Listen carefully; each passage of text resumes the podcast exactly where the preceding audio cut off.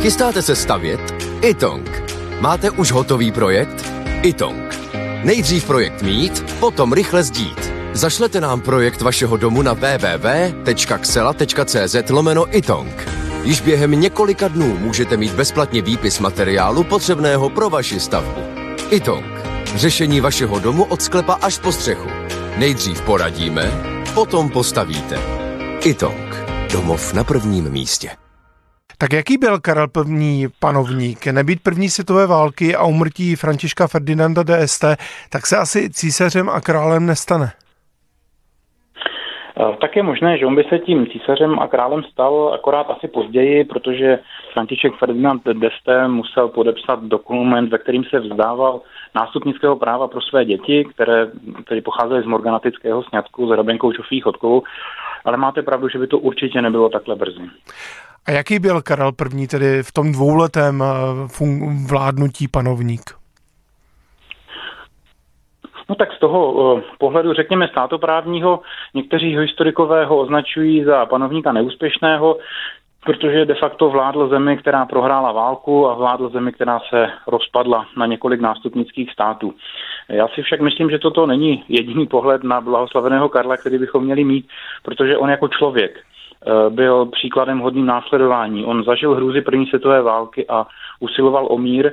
On si nepřál, aby umírali ani vojáci, ani civilisté a byl ochotný právě obětovat tuto svoji říši a svoji korunu proto, aby eh, válka byla ukončena a konec konců, když před sto lety, je to, jak jste říkal, na den přesně sto let dneska, eh, když umíral, tak se modlil právě za to, aby jeho utrpení přispělo k tomu, že se jeho národy zase jednou v míru spolu setkají.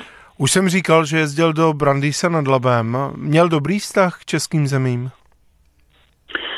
Českým zemím měl vztah velice kladný a asi nejenom eh, kvůli Brandýsu, kde nejenom tedy absolvoval vojenskou službu, ale tak se mu tam zalíbilo, že vlastně místní zámek zakoupil jako svoje trvalé sídlo v Čechách, ale on třeba studoval v Praze na Karlově univerzitě, tehdy se jmenovala Karlo Ferdinandova univerzita, eh, učili ho nejlepší čeští němečtí profesoři, bydlel v Praze na hradě a samozřejmě dlouho v českých zemích pobýval, ať už během tedy studia, během výkonu vojenské služby eh, a dokonce i když se monarchie rozpadla, tak žádal československou vládu, aby se svojí rodinou mohl dožít jako prostý český občan právě na svém zámku v Brandýse nad Labem, v čemž mu teda nebylo vyhověno. Po zániku Rakouska-Uherska na podzim 1918 musel odejít do exilu. Eh, byl to dopředu, bylo to dopředu jasné, že musí skončit? Nemohl pokračovat ani třeba jako uherský král? No tak je pravda, že podle uherských zákonů vlastně král, který není korunovaný, nemohl vládnout, takže on byl korunován uherským králem, přestože sám si korunovat se v době války nepřál, přál si až po ukončení v době míru. A on se dvakrát pokusil o restauraci monarchie v Uhrách, ale uh, ani jeden ten pokus o o jeho návrat nevyšel a e, právě i z důvodu toho, že by jeho návrat znamenal vojenský střed, tak on vlastně potom přestal o tu uherskou korunu aktivně usilovat, ale byl to jeden z důvodů, proč e, se potom mocnosti dohodli, že z toho švýcarského exilu, kde byl původně celou císařskou a královskou rodinu přesunou právě na tu Madeiru, aby minimalizovali eh, to, že on se pokusí o další pokus o, o restauraci, ať už v Maďarsku nebo v některé jiné z těch nástupnických zemí. No a když přijdeme na tu Madeiru, jaká byla ta jeho poslední léta života? No, ze začátku to e, muselo být velmi smutné, protože on několik měsíců vlastně e, byl na ostrově Madeira pouze se svojí ženou, s císařovnou Zitou a Eh, jeho děti získali povolení pro, eh, pro vstup na Madeiru až o několik měsíců později, takže eh, on tím, že byl dobrý otec a manžel a takový příkladný, tak myslím si, že pro ně muselo být hlavně těžké to, že že není se svojí rodinou. Nemyslím si, že by prožíval to, že už teďka není králem nebo císařem, protože on nebyl ten typ člověka, kterému by záleželo na lesku paláců.